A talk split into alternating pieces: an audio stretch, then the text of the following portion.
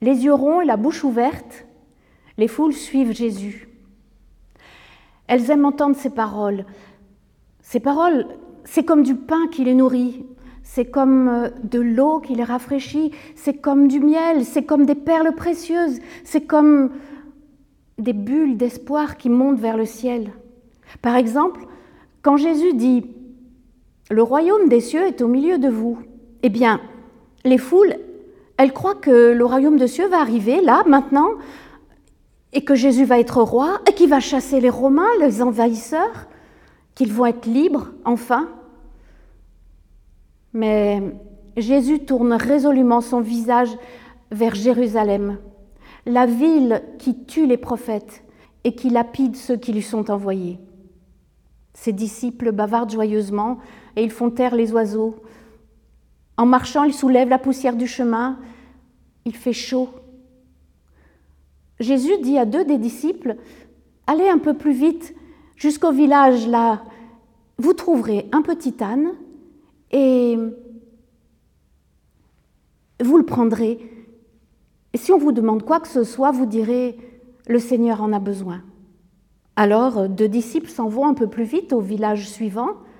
Et en effet, entre une petite ferme et un jardin potager, ils trouvent un petit âne aux grands yeux doux qui est attaché à une barrière. Ils commencent à le détacher. Mais les propriétaires arrivent et se mettent en colère. « Pourquoi détachez-vous notre ânon ?» Les disciples lèvent la tête et disent « Le Seigneur en a besoin ». Alors les propriétaires desserrent les mains et laissent aller leur petit âne. Les disciples amènent ce petit âne à Jésus. Ils mettent leur manteau sur le dos de l'âne et Jésus s'assied dessus. Et tout le cortège s'avance vers Jérusalem. Mais les gens, quand ils les voient passer, ils croient voir, mais de leurs yeux voir, la prophétie s'accomplir, celle qui dit « Réjouis-toi, danse de joie Jérusalem, voici ton roi qui vient, il est doux, il est humble, il est victorieux, il est monté sur un ânon. » Alors tout le monde se met à applaudir, les gens jettent leurs vêtements, leurs manteaux devant le petit âne et le petit âne marche dessus avec ses sabots noirs. Jésus ne touche pas terre et tout le monde entre dans Jérusalem dans une grande joie. Les disciples chantent toutes les louanges de Jésus, ils rappellent tous les miracles qu'il a faits, les tempêtes apaisées, les guérisons, le pain multiplié, tant d'autres choses. Tout le monde est dans la joie ? Non.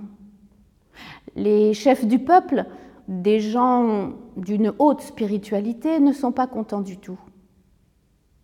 Eux, ils disent « Fais taire tes disciples ». C'est vrai qu'ils chantent « Béni soit celui qui vient au nom du Seigneur ». « Paix sur la terre ».